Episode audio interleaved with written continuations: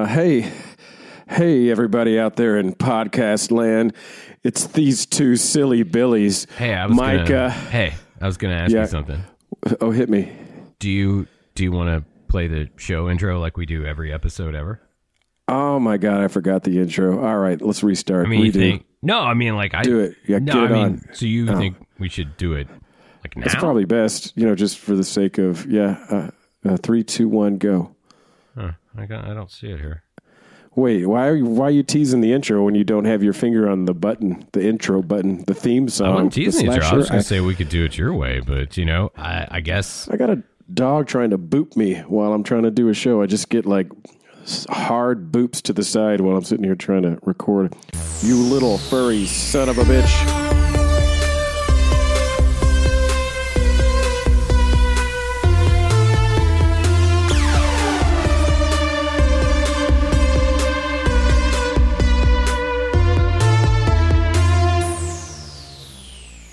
There you go. Welcome to Hey, Slasher. right. I hardly know her.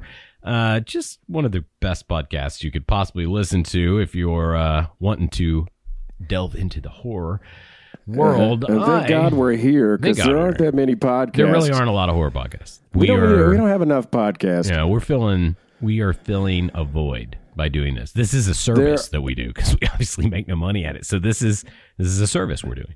There are three podcasts about this podcast, and then one podcast know, about the podcast that's about this podcast. I know, and I like that one better than all of them, including ours. Right? ours. It's better than ours. Way better than ours. But we have to do ours I don't even that listen to, to, you when we record our podcast. I just listen to that podcast and How- then occasionally go, "Yes, I agree." What a confusing concept we just came up with. Uh, I am uh, Alex Slasher. You're listening to And my I'm co-host Micah Slasher. and brother Micah Slasher. Uh, we this is a horror movie podcast, as many of you know, of Yeah. course, as our listeners. Uh-huh. But Micah picked a little, I, I would say, arguable. I would say, uh, is this horror?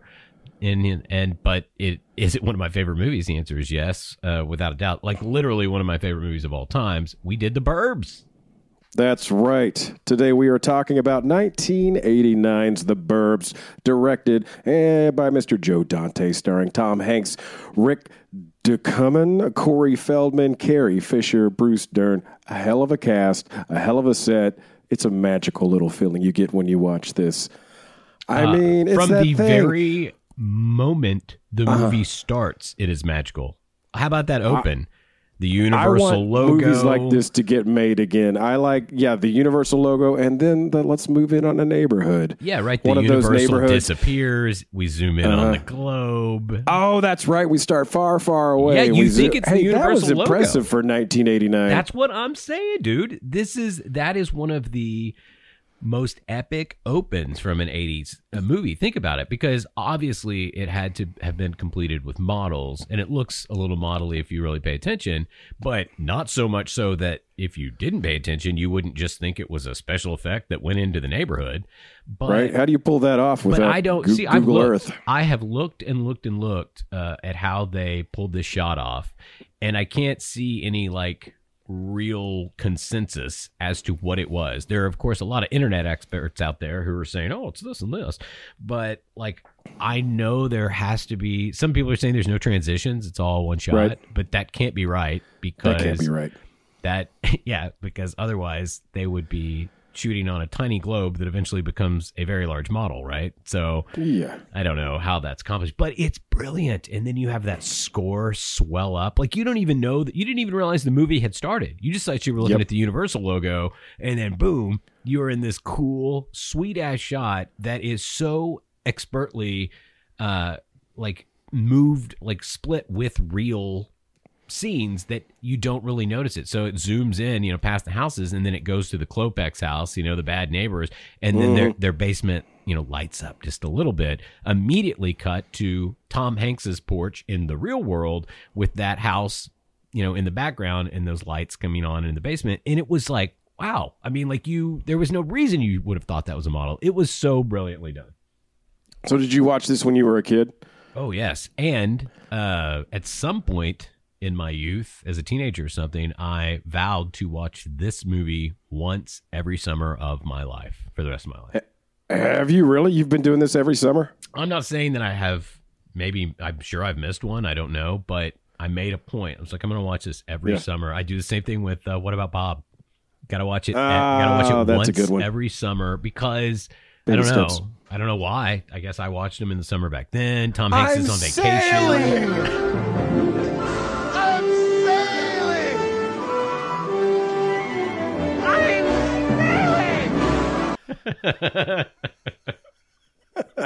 I haven't seen that movie in a very long time. I used to watch that a ton when I was a That kid. I loved that. great. That movie is fantastic. What about Bob is an underrated? I mean, like everybody loves it, but nobody ever talks about it.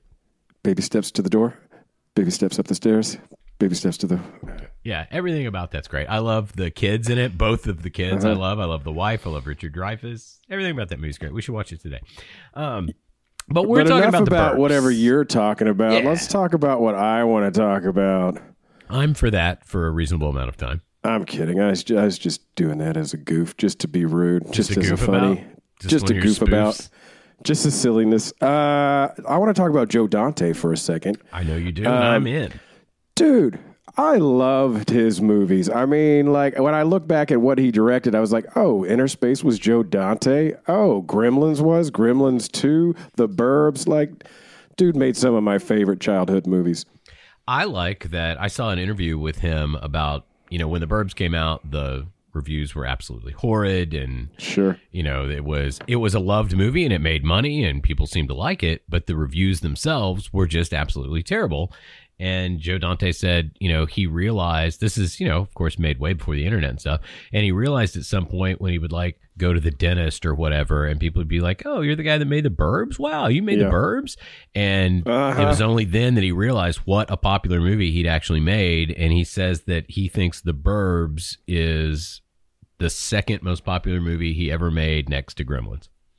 I didn't know Joe Dante directed the original Piranha back in 1978. I'd always associated that with Roger uh, for, uh, Corman, but it was Dante's uh, directing. You know, he was working with Corman. He started off as a trailer editor uh, for Roger Corman, but he directed Piranha and The Howling. I didn't know he directed Piranha until you told you told me that recently. You know, because we talk about Joe Dante all the Yeah. time. You told me Yeah, that yeah. recently, and I was like, "What? That can't be right." And you know, sure enough, he, he did forty, you know, five years ago or something like that. And I also gave Joe Dante credit in my mind for as long as I can remember for directing uh, Joe versus the Volcano, which was not his baby, but right after the Burbs, Tom Hanks was in Joe versus the Volcano. So those two were, you know, Did you like? In my did you brain. like Joe versus the, the volcano? I used to watch it a lot. It came on TV back in the days when we had our VHS, and you would hit record to record a TV movie. Yeah. Uh, you know, try to hit pause during the commercials, and that was one that I had recorded onto a VHS and watched over and over again. I was never a huge fan of it. Like I, I, I know I've never I've not watched it as an adult, but as a kid, you know, it's it's purposely depressing and it's weird. And as a It's- kid, I don't think I totally understood that it was, Uh-huh. You know, purposely weird. And uh, I don't know, it, it was such an odd movie to me. And plus, it was so sad. I hated all the scenes where Joe was in the office and the lighting. I mean, you were supposed to hate those scenes Oh yeah, you know Yeah, but yeah. like and the concept of the movie's great too but like i just i never got into it this one though i love i love the burbs The Burbs has got some great performances. Jerry Goldsmith does a hell of a score. Of course, Joe Dante is making the thing look beautiful, along with his cinematographer, who was, I'll look it up later. Um, but Corey Feldman, Tom Hanks, Bruce Dern, I, yeah, and, and let's let's set the scene. So we're we're in this town. It's a beautiful, picturesque neighborhood, and we've got some new neighbors, the Klopeks, which. Uh, yeah, they look a little bit Deliverance. They look a a little bit Calvaire. They're freaking everybody out. They they are definitely not like everyone else, and they've got these loud sounds coming from their basement. So you've got this whole setup of Tom Hanks is Ray Peterson. Uh, one of his best neighborhood buddies is Art Weingartner, played by Rick Ducommun, and then Bruce Dern is his uh, very patriotic veteran neighbor who every morning comes out and pushes a little button to raise the American flag and salute it. And he's joined by his wife, who is, you know, the the little sex kitten in the short shorts that uh, Corey, young Corey, teenage Corey Feldman likes to check out. Yes, he does. It's uh, it has a real as we go on, it has a real uh, rear window Yeah. uh like kind of vibe to it and i sure. i love all movies like that i love rear window but anything where like somebody is you know creeping on their neighbors because they think their neighbor's a killer i love Mm-hmm. that concept i i think it's awesome i had this house you know in my neighborhood when i was a kid where you know they didn't take care of they well actually they did take care of their lawn but you never saw Mm-hmm. how like the lawn would just be mowed one day and you never saw a person. We never saw a person at that house ever but yet it was maintained lights went on and off. And so of course my buddy and i you know made it several days worth of missions one time to Yeah. you know go and try to find somebody. So we went god these kids are awful. We like looked in the house and we didn't go in you know but we were like looking through all the windows and you know doing Uh-huh. everything and rummaging around in the backyard to see if like you know there was anything that could like show us that a person actually lived there. And so it was one of those old garages that was just like built onto the house. We were at the back, which had you know glass window in it, the back door, and then in the front of the garage uh, was gr- glass in the garage itself, and it was like eye level. It was a little garage, and so we're there, and we're like, as I like look through that door, we see through the garage to the front driveway, and there is an old man.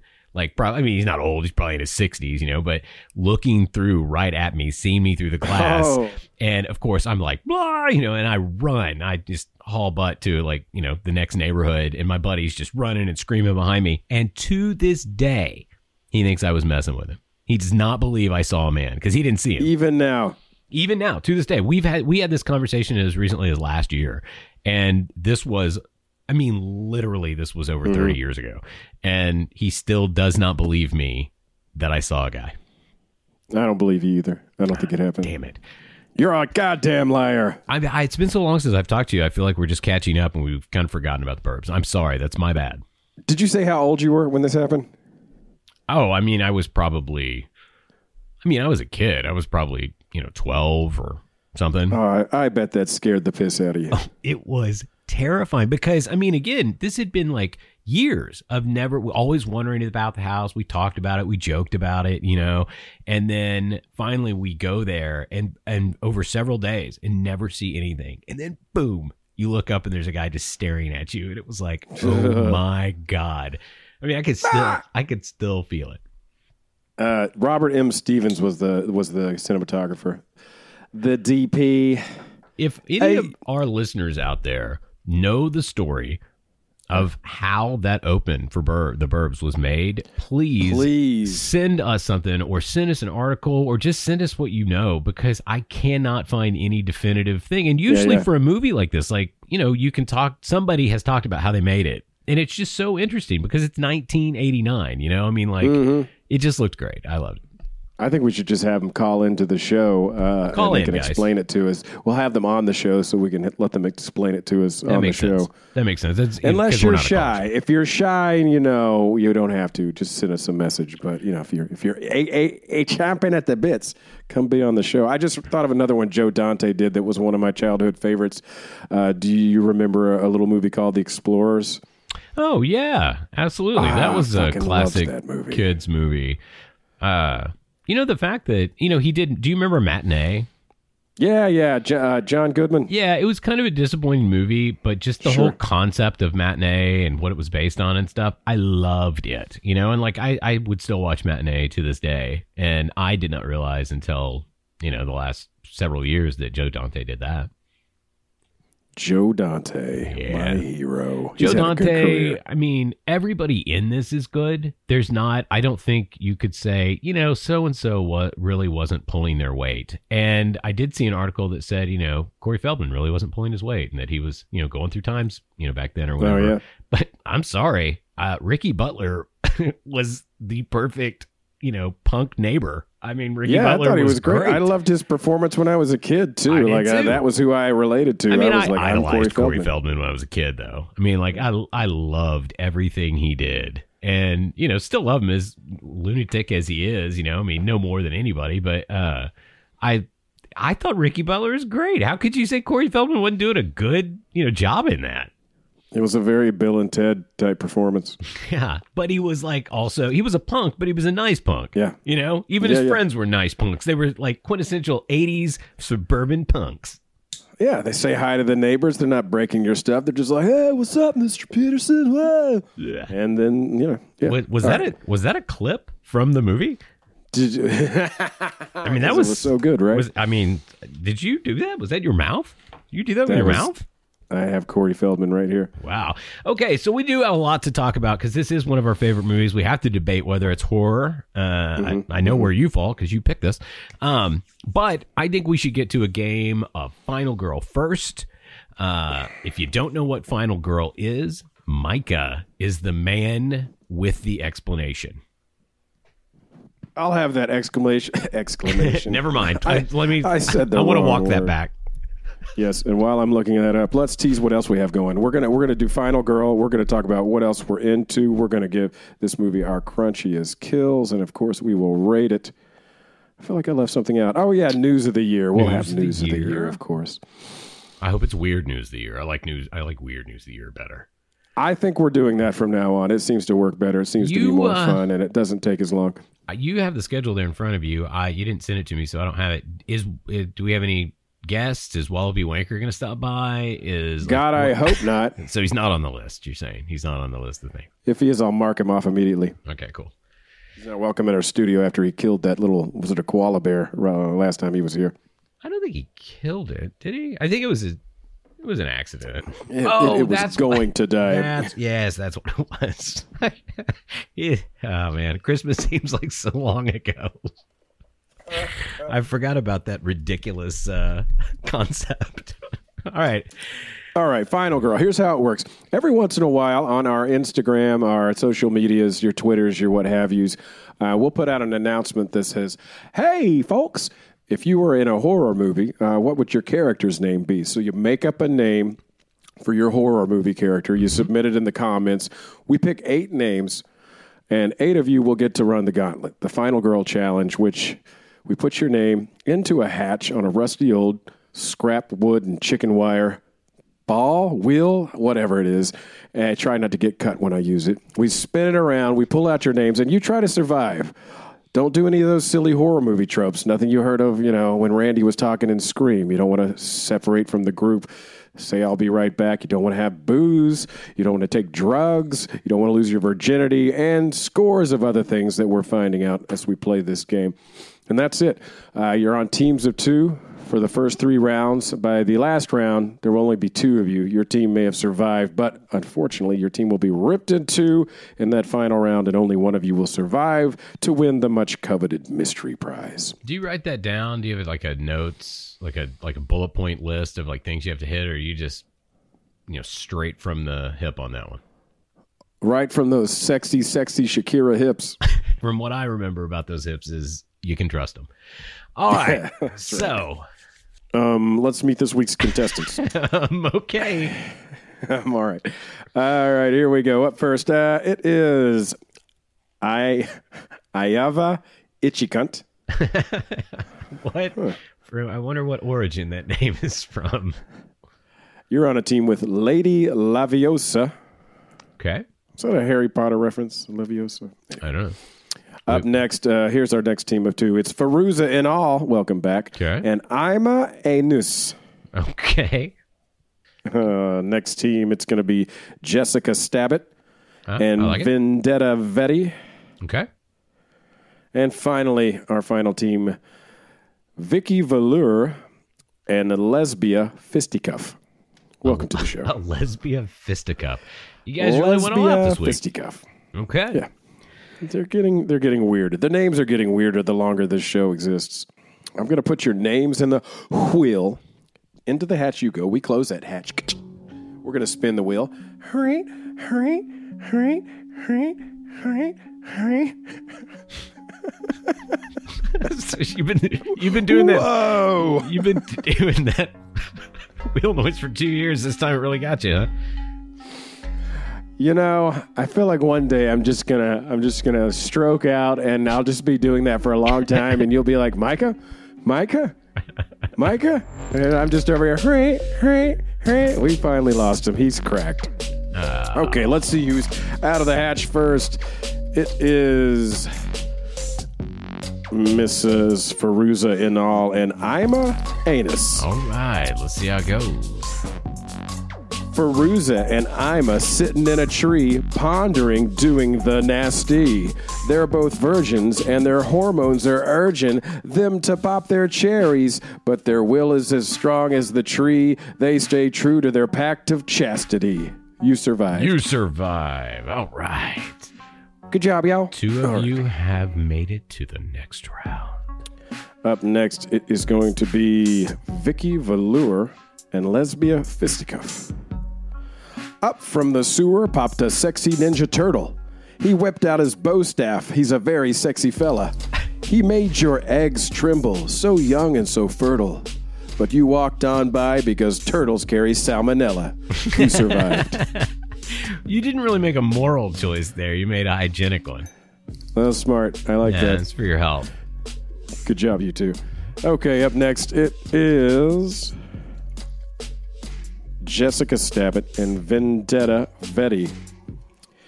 Ketamine is good for depression, it's been said, and Lord knows you have a heavy heart and heavy head.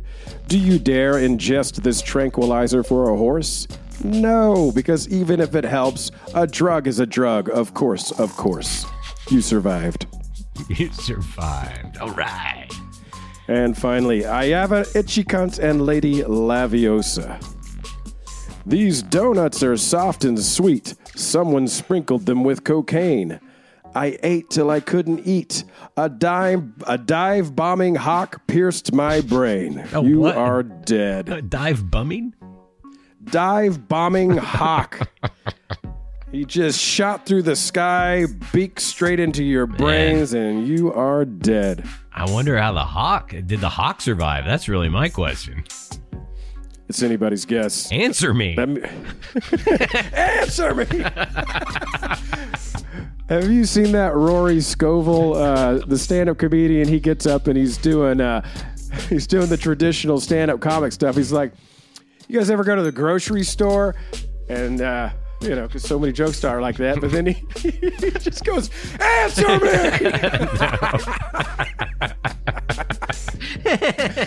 Uh, His face is all red. It's hilarious.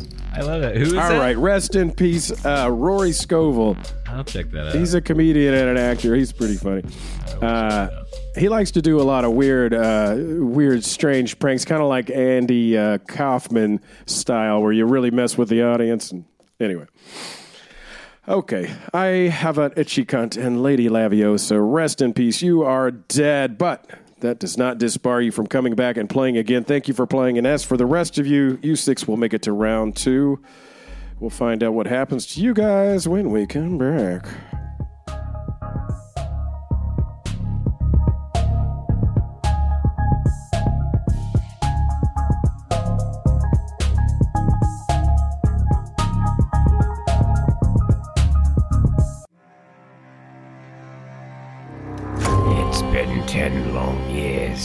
Since the Wanamabara was put to rest in the hills overlooking Slasherville.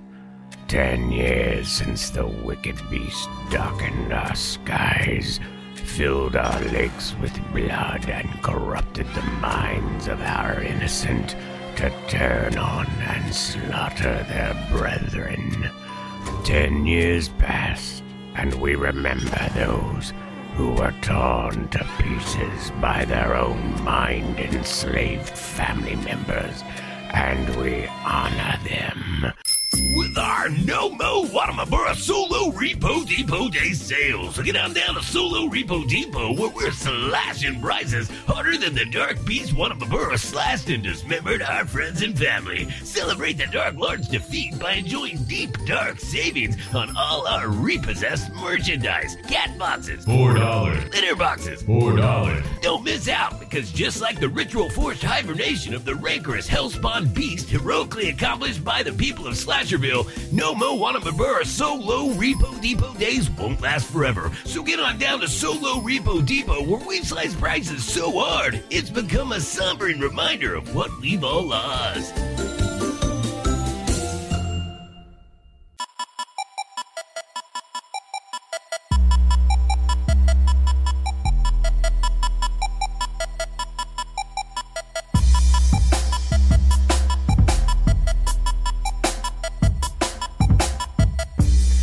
So welcome back to Slasher. I hardly know her. It's me, Alex Slasher, and it's also you, Micah Oh, Slasher. that's sorry. Yeah, I Micah Slasher. Fuck. yeah, we really, you know, we did, we didn't work that out. It we we didn't even. It's my fault for for going Great there. talkers, bad listeners. Absolutely. Uh-huh. Uh, well, there's a lot.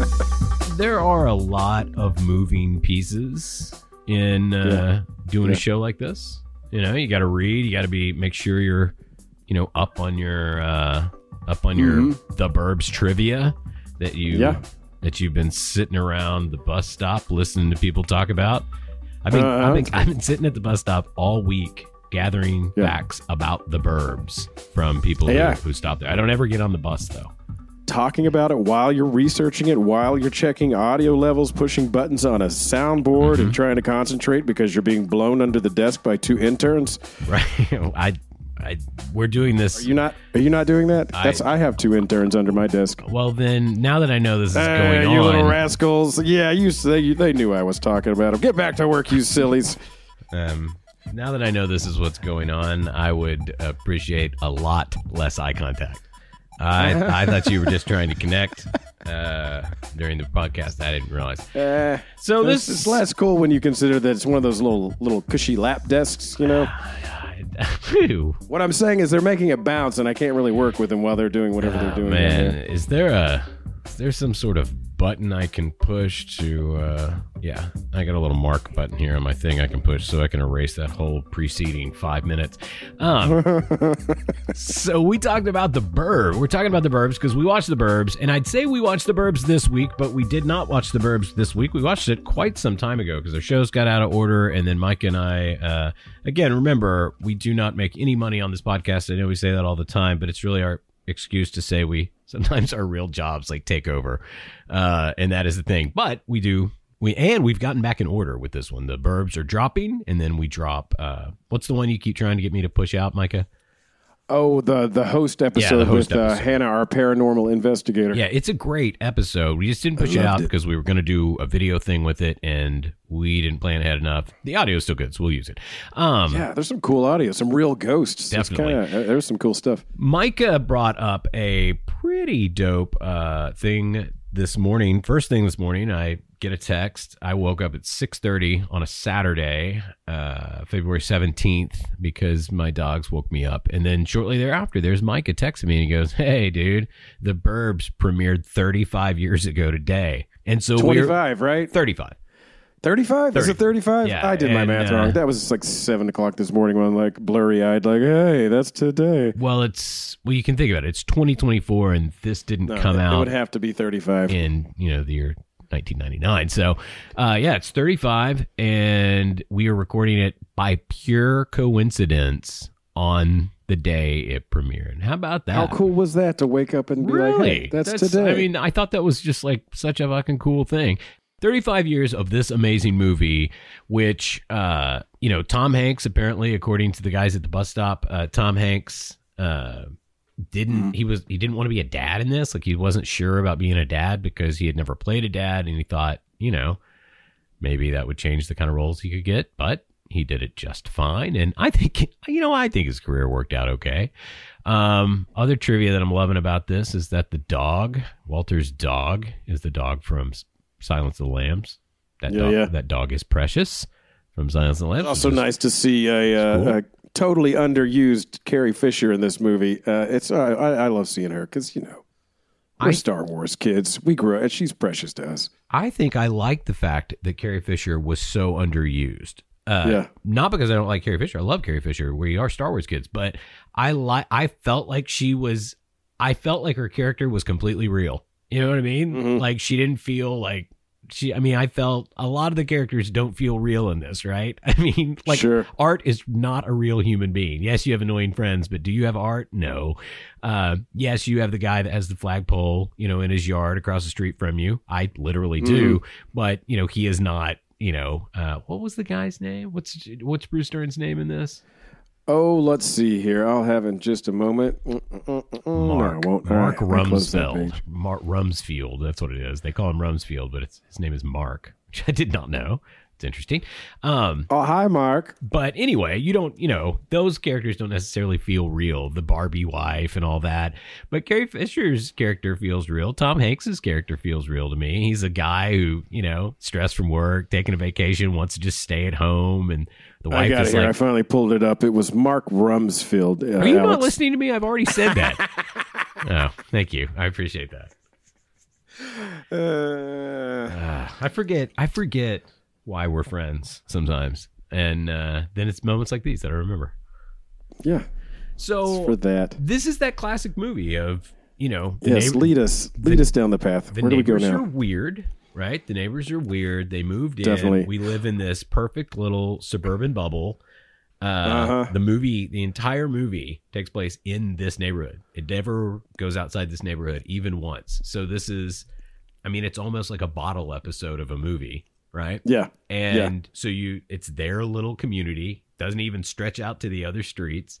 And Uh-huh. you know there's they, there's the old neighbor at the end of the street who lets his dog poop in uh, Bruce yard yeah Walter who's you know not in great health um there's the annoying neighbor, neighbor Art. There's the you know neighbor across the street, Bruce Dern, who's just this like military dude, really great lawn. Ricky Butler's parents are gone. He's painting the house while you know they're out of town. He's Yes. the punk teenage you know kid, and I mean like all these characters are part of this little community, right? They all know each other. They all play their little role, and then you drop down this really crazy. Well, I don't know, crazy, creepy is a better word. Family the Klopeks. the Klopeks and the Knapps lived there. They say the Knapps lived there before them. And I mean, they did a little bit mention how the yard had gone to crap, but I mean, like that Sure. yard went to crap. I mean, they, they did not live there long before that yard just, you know, gave up. Hey, I, I got a question. We we dropped the ball. We didn't do our movie blurb. Do we have any movie blurb music so we can do the blurb for the burbs? The burb blurb. The burbs blurb. Uh, The well, burbs blurbs. if you're ready, I'm ready. You're ready? All right, let's do it. Settling in for some time off in his suburban home, Ray Peterson's vacation becomes a horror when the Klopeks, a suspiciously odd family, move in down the block. Enlisting the aid of his paranoid buddy Art and his militiaman neighbor Rumsfield, Ray sends his son and wife away on a trip while he investigates the Klopeks. When a neighbor disappears, Ray and his cohorts risk their lives to save their cul-de-sac from the clutches of evil. Well done, Micah. It was brilliant. It was beautiful and brilliantly read. I, I did think we were going for a whole synopsis again, though. I wouldn't do that to you. They, they finally had like a, many times. a, a decent blurb. I remember you doing it once where you started reading the entire synopsis that somebody had put on Wikipedia, and it was probably I don't know a minute and a minute and a half before I was like, "Hey, hey, Alex." you, I mean, it was a good while before you like. I don't. I don't even know if you chimed in. I might have just stopped, but uh, Oh, I think you did just stop. You're like, I was waiting for you to notice that I was reading the entire plot. yeah, and you did not. I did not. I just sit there. I wanted to just sit there and be like, what is he? Eventually he'll stop, right? I should. Nah, I'll just let him keep going. Well, the Klopeks are great. You have them played by Henry Gibson, and I guess the guy's name's Theodore Gottlieb. But you know, I grew up Mm-hmm. him being brother Theodore because that's what he is in the script. You know, that I mean, Yeah. that's just what Yeah, he is yeah. in the credits or whatever when they you know freeze on him. He's brother Theodore, uh, and then you got Courtney Gains who is Hans, which is great. the always creepy Courtney, Courtney Gains. Gains, and I'm I'm sure probably one of the most normal, pleasant guys you'll ever meet in your life. But man, What's crazy is when you see pictures of him when he's not in character, it just looks like a dude, Yeah, he's like a normal dude. But when he's in character, and he's played some great characters. I mean, like Courtney Yeah. Gains, it, like people listening right now are like, God, who is Courtney Gains? And then if you looked him up, you'd be like, Oh, I remember him Oh. from, you know, he was in this thing. He Every creepy redheaded kid, yeah. he had a phenomenal part in an episode of My Name Is Earl. Uh, if you ever watch that show, and it's just he's so great. He's this guy that just absolutely loves life, and he's so positive. And then he gets like I don't remember, he gets like carjacked, and his car is stolen. His right, his life is just absolutely destroyed, and so then he just becomes this piece of crap.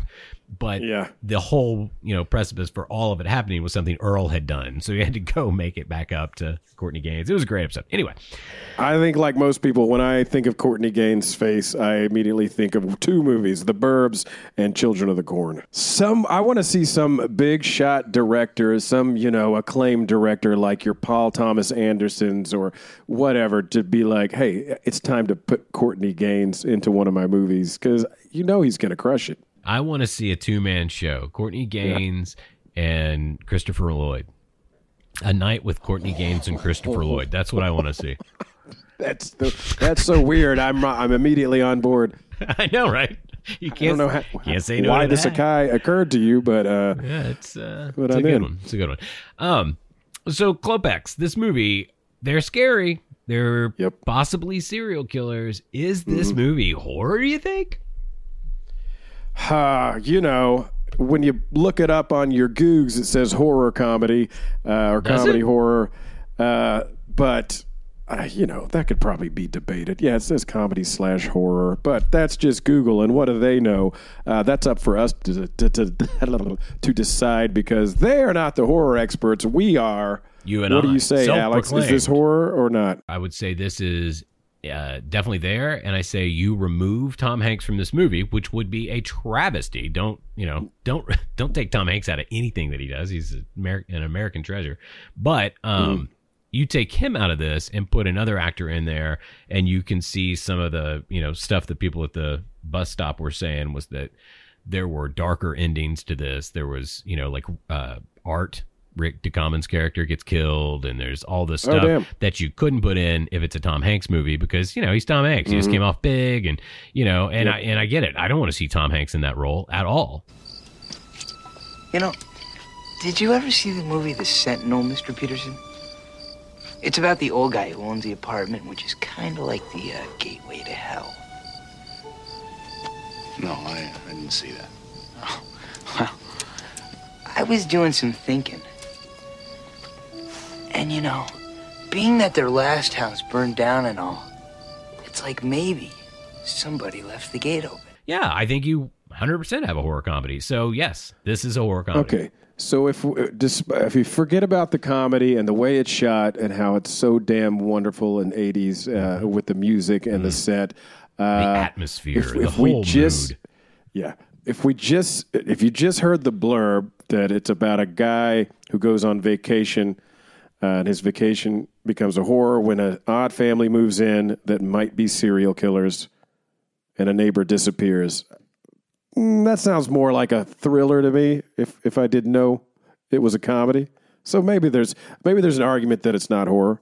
We do have murder. We do have bodies. We do have some Satanism. We do have Tons of some uh, bones and skeletons. lots of bones. Yeah, Mm-hmm. Skulls. we've got.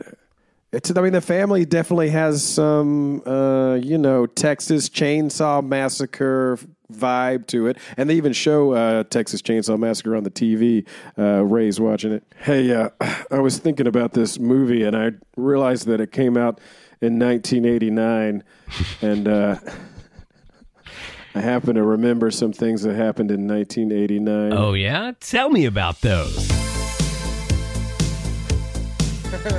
Well, Alex, that was all a lie because I couldn't find any good weird news from 1989. So we're going to go even further back. We're going to go way, way back, You're all the way arbitrarily to. picking dates now.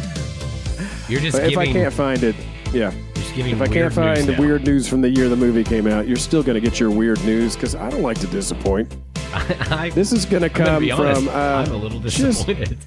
and just, just I'm just going to breeze right over that, pretend I didn't hear it. Okay. And uh, this comes from April 9th, 1928. That abs- article that was- was called sense. Can't Teeth. Can't argue with that logic. All right, there's going to be a little trivia here. Uh, get ready, people. This story is true from 1928, came from the issue of Time. It says Matthias Blau of Chicago persuaded his wife Helen to have all her teeth pulled. He then refused to buy her false teeth because he said it was cheaper to feed her soup than solids. So Mr. Blau went to court, uh, Mrs. Blau went to court. She was awarded two sets of store teeth and was to be was to be fed beef steak regularly. Judge Jonas told Mr. Blau that he had committed, quote, the meanest trick he had ever heard of. Okay. So my question, Alex, There's trivia how often associated with that. is what? There's trivia associated with that. Of course, there's Okay. trivia. Okay. Uh, how often, Alex, must Matthias Blau feed his wife beefsteak? Oh, you mean the answer is in what you said? You were testing to see if I was listening. It's not in there. I said she has to be fed beefsteak regularly, uh, but the court actually, the judge ordered that he feed his wife beefsteak. How often? Um, three times a How day. often is Miss Blau going to get that beefsteak? Three times a day. Three times a day. That is right. It was once a week. Oh my god! Notice how I said that's right, which you were yeah, wrong, dead wrong. She so often was once a week. Yeah, she gets her beefsteak once a week. Damn it! You got you caught me up in this. You got me asking questions and showing interest in a a weird fact from 1929 or something. 20, 28, yeah. I, I protest this. I mean, like you didn't even do yes, but 30 years earlier, it's not even. Yeah. It's not even an even date away. This happens all the time where you're like, this is dumb, let's not do this, and then you get Yeah. totally sucked in. Well, I protest. I don't want any. I, I hate this. Go on. I think it's interesting that in a, you know a news article from 28 they called them store teeth. Wait, what are store teeth? I thought they were teeth from teeth, a store. Teeth you buy from a store. oh, store that's what I thought. Yeah, they weren't like Yeah. dentures or whatever. Uh huh. All right, I'm putting the music Store teeth. on. You just call it where it's from and what it is. I've lost interest. I need a hardware store shovel and three restaurant tacos. Well, I like that. I, I'm I'm ordering that way. Uh-huh. I'm ordering that way the next time I go to Taco Bell. All right, we have three stories today. One down, two to go. This next one is from the August 4th, 1924 issue of Time. The headline reads Small World. Here's the article. In Albany, New York, one Hector Sinclair of El Dorado, Kansas, hurried into a secondhand bookstore. He had heard that the vendor possessed a copy of a work for which he had searched for over 50 years. The writings of Jewish historian Josephus Hector opened the book. Sorry, Josephus. Hector opened the book, beheld his own name on the flyleaf, and recognized the volume as the one he had lost in 1872. Pretty cool. What year? Been looking all over for this book. He finds it what year did in this happen? 1924. He lost it in 1872. And did he lose it in El Dorado, Kansas, and found it in El Dorado, Kansas? Let's see. He's in Albuquerque Oh, he's in or Albany, New York. Albany. He was from El Dorado, Kansas.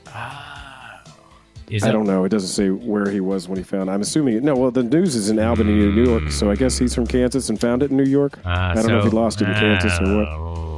Um, All right, here's your question, I, though, I Alex. don't know if I have a buzzer How for this much- story. Yep, yep, do got it. Not interested. What the hell is happening? Not Oh, oh. interested in that story. You don't think it's didn't- cool that he lost a you don't book and even found know. it? As far as we know, he lost it in Albany and found it in Albany. Maybe he lost it at a restaurant and went into that. re- You don't know. You didn't do the research. So, all right, next story or whatever you want to ask. Alex, Yes. how much did Hector Sinclair pay to buy back his long lost book? Fifty-seven cents.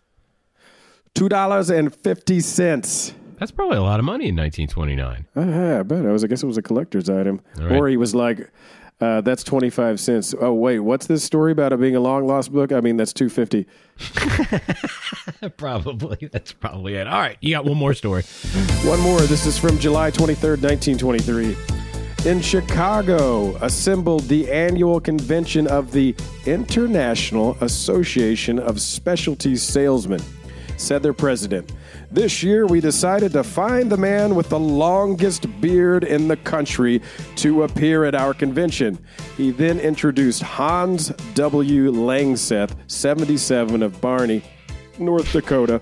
Mr. Langseth carries his beard inside his waistcoat in a bag.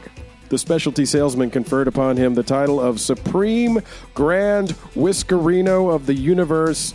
Alex, How long was Hans W. Langseth's beard? Was it A, 8 feet long, B, 17 feet long, or C, 5 feet long? 17 feet long.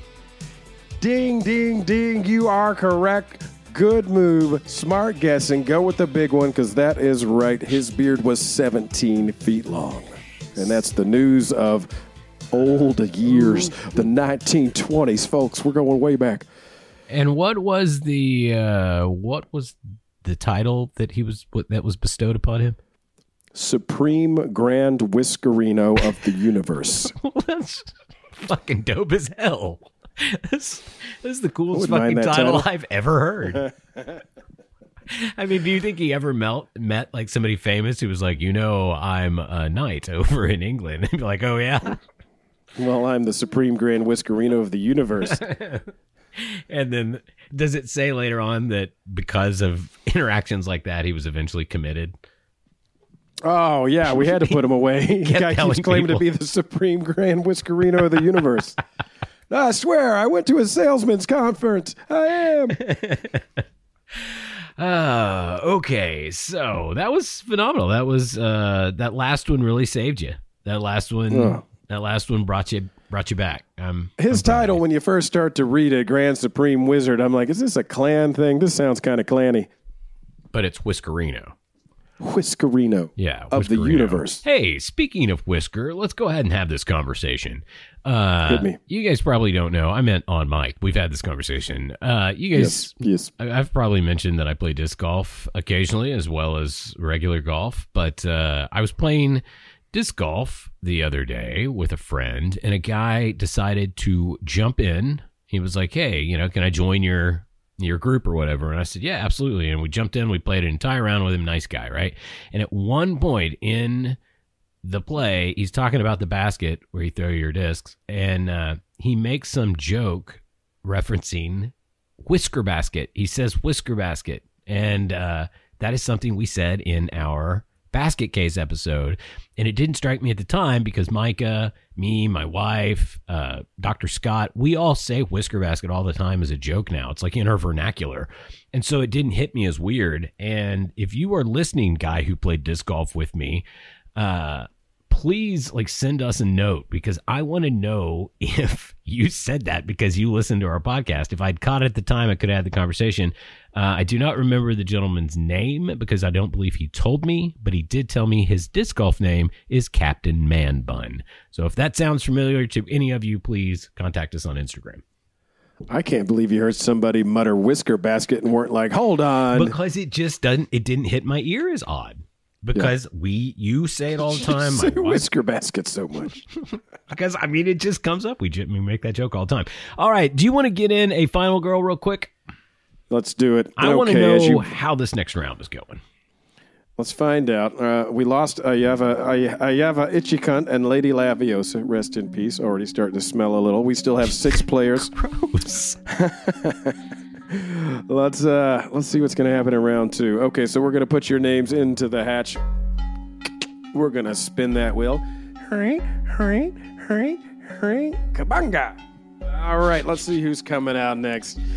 Yeah, really bottom of the barrel shit here, Alex. Don't laugh. I, I thought it was great. I don't know why uh, I put all these you know different things that we do. Like, why do I have to have a final sound after I spin a wheel? I can just spin a wheel, and then I started doing a sound, and now I have to, and I always draw a blank. I literally look around my house. I'm like, hurry, hurry, hurry, mm, basketball. uh, Yeah, here we go. Yeah, yeah, you have a basketball in your house. All right, first out of the hatch, it is. I'm looking at it right now. It's a little black basketball. I need a new one. That one's old. Beautiful wife. no, she, she runs away when I do this show. Big stack of money. I wish I had a big stack of money. Uh, if anybody has a big stack of money, please send it to me. So All right, round well, two. we'll know Here when we you go. get it because that'll be the wheel sound. First out of the hatch, we have Vicky Velour and Lesbia Fisticuff. All right, welcome. Well, not welcome. Good luck. Your BFF Amy says, Let's buy some vodka at Liquor Mart. We'll get totally loaded. We'll drink until we shart. But it's 8 o'clock on a Tuesday in 1999, and besides, it's a sin. Tuesdays are when I watch Shasta McNasty on UPN. You survived. Is that a real show? Oh yeah, had uh, uh, Busey in it. Uh, what's his name? Not Gary, his son uh, Busey. I, I just forgot his first name. I can't think of it either. They made it one season, one season on UPN. Shasta McNasty.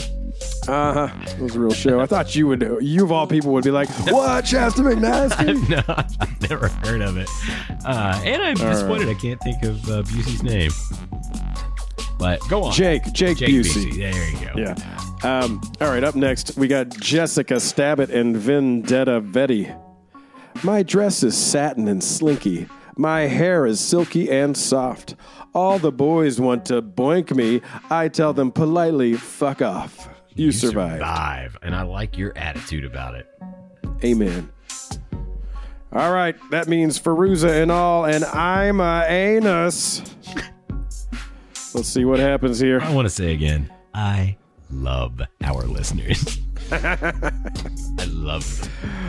Yeah, yeah. All right. Feruza, I'm, uh, the old lady raced toward the checkout as fast as her old legs could go. You saw her and picked up your pace. You beat her because she is slow.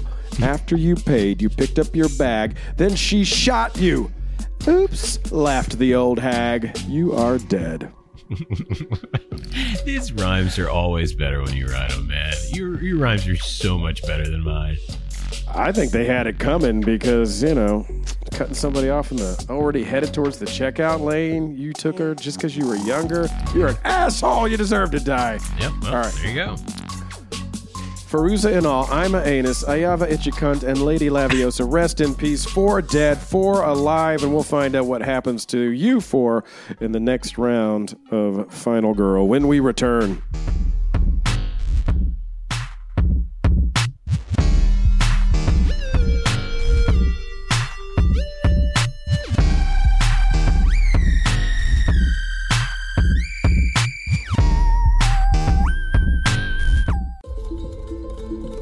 Ever had a pickle so good it made you forget who you are? A pickle that made all your troubles melt away. That gave you eagle eyes and set your heart on fire. No? Neither have we. But here's hoping that one day we'll make a pickle that good. Donate to the Stedman Perfect Pickle Fund. Our scientists count on generous pickle lovers just like you to continue their research so that maybe that one day doesn't have to be so far away. The Stedman Perfect Pickle Fund. It's a big deal.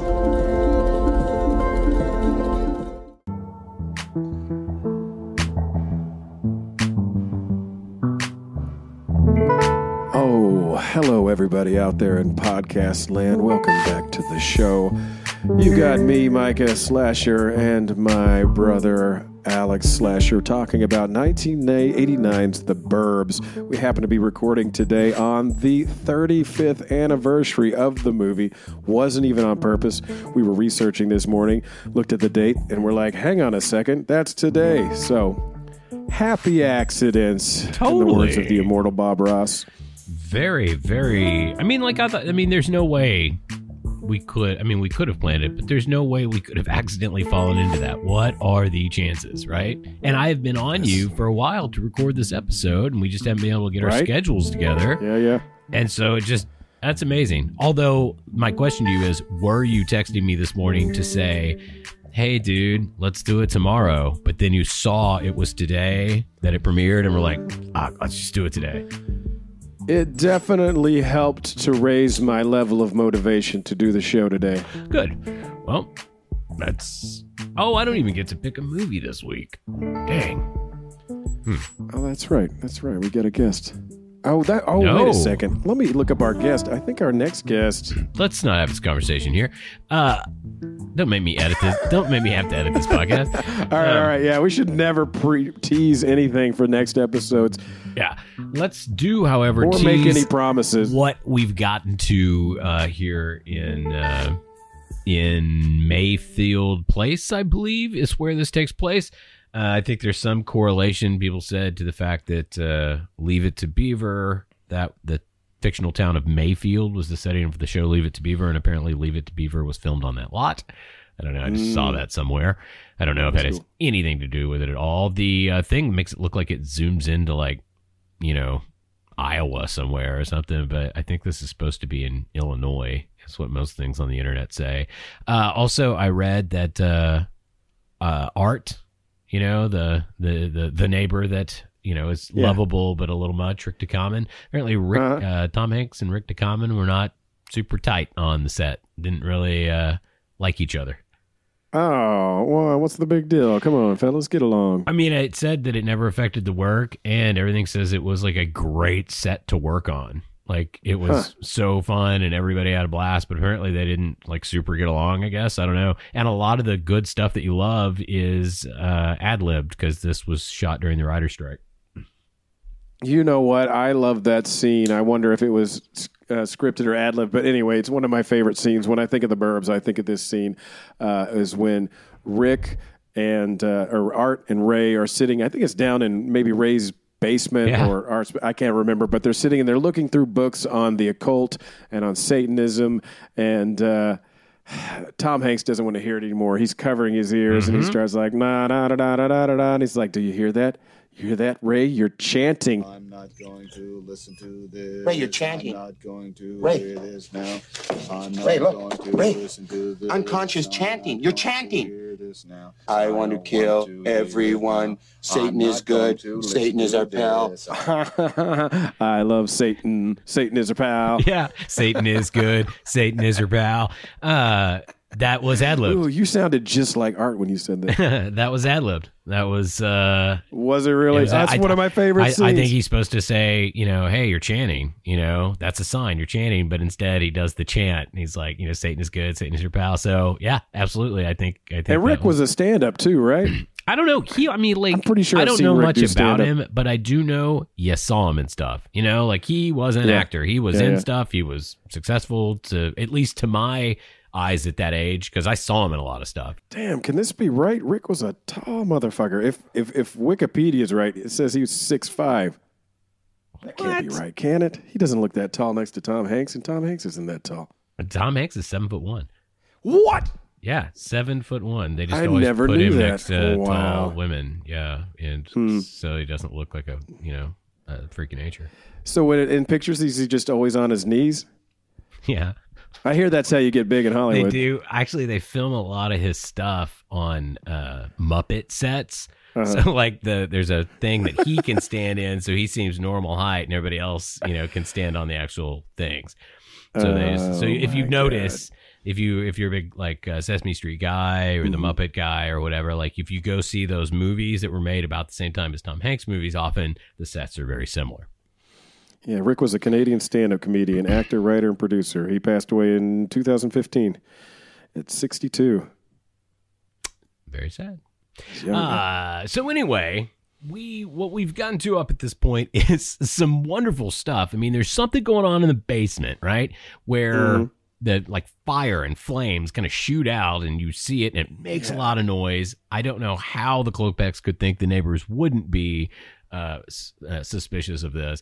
They go visit the Klopeks and just to like see, they do a, a million things. One of the the returning gags or the callback gags I love is that when they anybody goes to their front porch and knocks, somebody's foot falls through the porch. Mm-hmm, I mm-hmm. love that. And and man, Bruce Dern, he does it better. Like when Art does it, it's great. When Bruce Dern goes down, he goes down. He dumps the brownies over, and he's like, "God damn it!" You know, it's it's just I love this. That always makes me laugh so hard, and that's just you know a little tiny gag. And I mean, I I laugh so hard at that because you can picture Remsfield or whatever his name is being so mad at that. You know, like I don't know. I I love that shot. You know, I used to never understand why old men got mad when they got hurt. Because as a child, you get hurt and you're like, "Oh no, I hurt my finger! Uh, I hurt my finger! I need a band aid!" And I don't know when it happened. I'm 42 now, but at some point now, when I get hurt, I'm just like, "Son of a bitch! ah, come on!" Because it's just you're like it's inconvenient. Like, well, this is gonna fuck up a couple of weeks. God damn it! I know exactly what you're talking about. I was putting up Christmas lights this last year, and like I really like sliced my hand on this piece of Uh, Ooh, metal that I made. It doesn't matter what the metal was, but I sliced my hand on a piece of metal while I was up on the roof, and it was like son of a bitch. And it was like at that moment. I kind of wanted to just throw myself headfirst off the roof. You know? like, like this is it. I'm not going to deal with this for the next three weeks. And the bitch of it is, you can't get mad at anybody but yourself. It's like, who do I blame? Who do I hit for this? And it's, It's- like, I did this, son of a. You know, I've never been one of those guys that like punches walls. Like I always think Uh-huh. I, you know, I would say no offense to you listeners out there that do that, but no, I mean offense. It's fucking ridiculous. Don't punch walls and shit. It's so stupid. But anyway, Yeah. Uh, but, But I better I, sheetrock than children. Sure, absolutely. But I but I bet it's very scary to children when you do that. Uh, so don't do that either. Yeah, but, do um, Go outside. but like I get the desire to punch the shit out of the thing that you just you know like that just hurt you. Yeah. You know? It's like I just cut my hand on. it. It's like, man, I'm gonna fuck you up, desk. Uh, I don't think is this podcast about horror. I know I bring this up a lot. Do we talk The, horror? the real podcast? horrors of real life. yes. age and you know getting cut getting cut and injured as a male um so you know they've gone over to the Klopeks house to kind of feel him out right and i love the scene where bruce dern is just peeling fucking wallpaper off the wall Who does that? that's what my wife Walks said into a house and starts ripping it apart. I mean, Well, that's the- not acceptable anywhere. the several people at the bus stop said, uh, or at least somebody at the bus stop said that that was like an ad lib by Bruce Dern because they did not have riders and you know or they had riders but they riders couldn't work because the strike was going on and uh, so that was just one of the things he put in there and I absolutely love Yeah. that one guy at the bus stop said that but a lot of people found it helpful I love that part. I love that. like, you asshole. Like, what if they're not? You're just coming into a stranger's house and ripping off their wallpaper. Yeah. While they're in Yeah. there, though, uh, Tom Hanks gets some, you know, clues that maybe they are killers. He found That's he right. finds the toupee from Walter's house. Walter's gone missing. They think they Klopeks have killed him, uh, and Walter's toupee's in their house, and so they they go full on assault. Man, the Klopeks leave for the day. I don't know how they're so sure that all of the Klopeks are going to leave, but they all leave, and they like straight up cut the electricity. One neighbor goes up on the roof with a rifle and a scope. I mean, like it's in a big, huge walkie-talkie, and they're going. They're going to dig in the backyard, which they do. They're looking for bodies because uh all those. I love the scene where they're looking out the window. I think it's Tom Hanks that's looking out the window, and th- there's like just three of the Klopeks in the black in the backyard, which is all mud, furiously digging in the pitch black Uh-huh. pouring down rain, and they're all wearing rain cloaks. That's the only way you could describe it. A they rain look cloak. like satanic ritual robes. Like, maybe this is a horror movie. and the lightning's flashing. It's, I mean, it's a uh-huh, literal uh-huh. downpour. They're furiously just hacking at the earth. I mean, that is, I mean, you look out your two story window and you see that going on in the neighbor's yard. There is no way you do not call the police. I- Absolutely. I calling the police. I'm My calling police. suspicions are confirmed. These people are crazed murderers. And the cops would be like, I can't do anything. And I'd be like, now, if you came and saw what I'm seeing, just come over. Just come over and look. So they've gone over. They found the toupee. They have reasons to be suspicious. Walter's dog was uh, running loose, and Walter, when they went to his house, was gone. So they're like, "Where the hell's Walter?" And then, of course, they see that toupee. So the Klopeks had to kill him, right?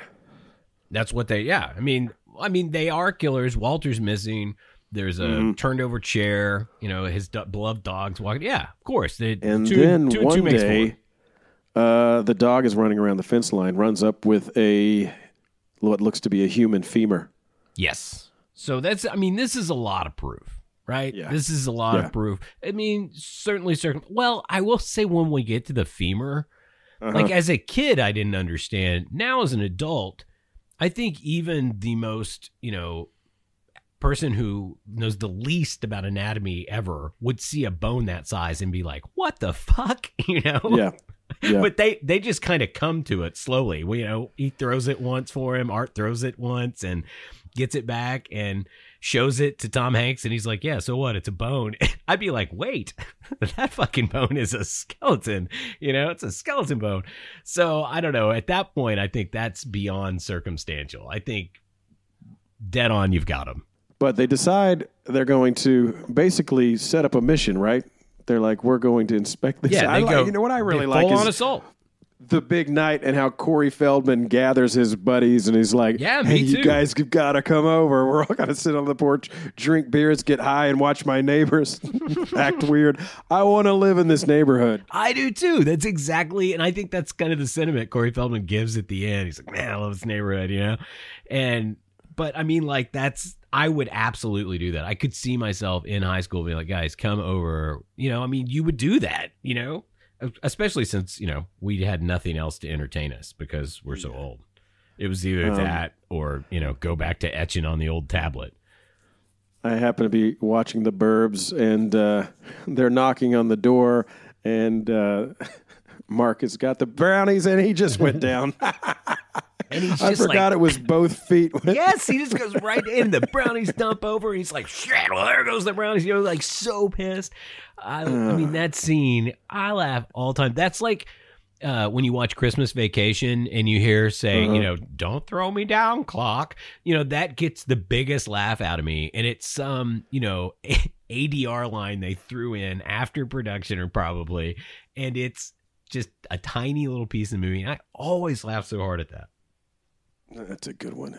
Um, okay, so let's see. What else do we have to do? To we've we've talked about the movie a little. We've done some Final Girl. We've done News of the Year.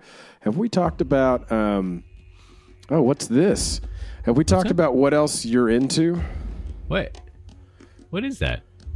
I hear What? like drums and low bass, and I'm really liking it. It feels I don't know. Is that a? it feels mystical? I hear the drums. I hear the bass. And Oh wait, Christ! I think that's a didgeridoo. No, I, I really hope it's not a Is that didgeridoo. a, is that a didgeridoo? Uh, is that? Oh, No.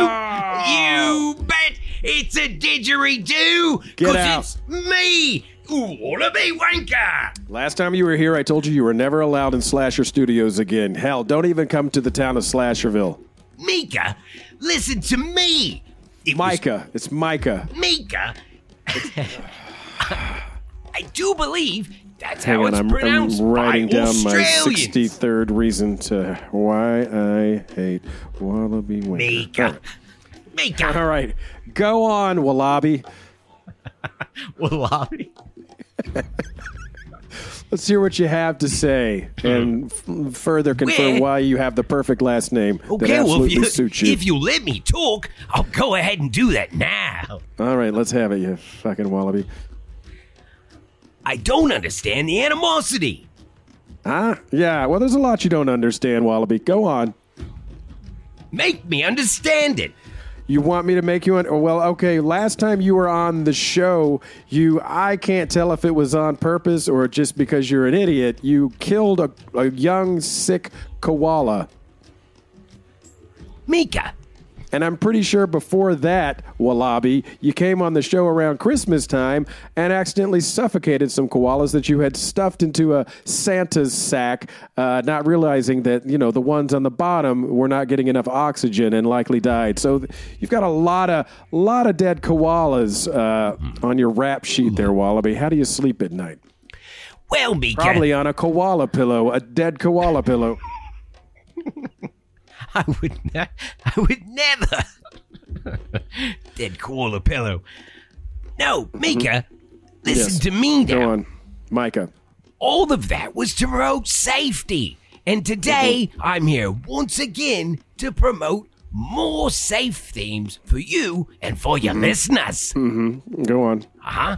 So, the Burbs involves, and I and I've been listening outside in the green room. Ah, there goes the accent again. Pull it together, Wallaby. In the green room, and Uh-huh. I heard Alex's story about visiting his neighbor's house to see if he was a killer. Oh, sure, Killer. yeah. Killer. Killer. Killer. Ah, losing it. Anyway, don't do that, children. Yeah. I, when I heard that, I almost jumped out of me pouch. Kids can't be going over to neighbors' houses and breaking into the garages. We probably call it something else down here, like oh a yeah. like a car park or a, a what do you call it? And Car park. oh, never mind. I think that's what that's called in Boston. Go on. Go on. By the way, uh, if you're just I tuning in, this segment is called "How Did We Lose All of Our Australian Listeners?" I think Australian listeners like hearing one of their own promoting safety all over the world. Anyway, just wanted Uh-huh. to stop by to say, hey kids, don't go to your creepy neighbors' houses. Oh, hold on, gotta get my didgeridoo going. Oh God. Keep going. Uh I think I think that's an instrument you blow on. That's right. Uh huh. Through, through, Blow through. blow through. I got an instrument you can blow through. Anyway, so don't do that, kids. I'm gonna get out of here because I really just did this to annoy Micah and didn't have anything planned. See you Hey, later. well, you got my name right there at the end. Goodbye and good riddance, Wallaby Wanker. God I I meant Mika. Uh, all right. Always Well, ladies so and gentlemen, a big round of applause for Wallaby Wanker, Always who sounded suspiciously like Alex a couple of times. It was almost like he lost his motivation to continue being Wallaby Wanker and slipped into Alex. So, uh, who knew Wallaby Wanker does a great Alex impression on occasion? Well, you know, I don't know what to say to that. Do you want to? is this a? I don't remember where we are. Every time Wallaby Waker comes in, it like throws Yeah. me. You know, I Yeah. love having him here. Love Yeah. having him here. But uh, it is sometimes it's like what you know, like I yeah, I don't remember where we were. So It's where like a were we? boomerang straight to the brain. Are we to the moment that we should be playing another Final Girl? Let's do it. Let's I do think it. that makes perfectly good sense to me. Perfectly good sense. Okay, well, the dead bodies are stacking up here in Slasher Studios. Feruza and all. I'm a Anus. I have an itchy cunt and Lady Laviosa, all dead, all murdered for doing the wrong thing. But Jessica Stabick, Vendetta Vetti, Vicky Velour, Lesbia Fisticuff, you are still alive. So we're going to put your names into the wheel of death. I can't Close that wait to hatch. hear what comes Well- out. Well, let's spin the wheel and see what happens. Hurry, hurry, hurry, hurry, hurry. Satan is our pal. I love Satan. Satan is our pal. Very good. Good wheel noise. Wait a yeah. wait a wheel noise. Will it wheel noise? Yes, it will. Wheel it. Yes, it wheel. Okay. Yes, it wheel. Up first, we have Jessica Stabbit and Vendetta Vetti. All right. Good luck. While watching Big Mama's house, his hand slid up your blouse. You sprayed his eyes with mace, then slapped him in the face. You survived. Wow. Big Mama's house. What a callback. All right. Good job, Jessica Vendetta. Let's see what you got, Vicky Valura and Lesbia Fisticuff. While watching a film called Norbit, he found your slit and explored it. You gasped with pleasure in bed. Then Cujo chewed off your head. You are dead. You are dead. And another great callback. I'm I'm detecting a theme. Uh, all right. Well, okay. So, Lesbia Fisticuff, Vicky Velour, we love your names, but unfortunately, you are dead as doornails. But come back and play again next time. So, six dead, two alive, and we'll find out what happened to Jessica Stabick and Vendetta Vetti in the final round of Final Girl when we return.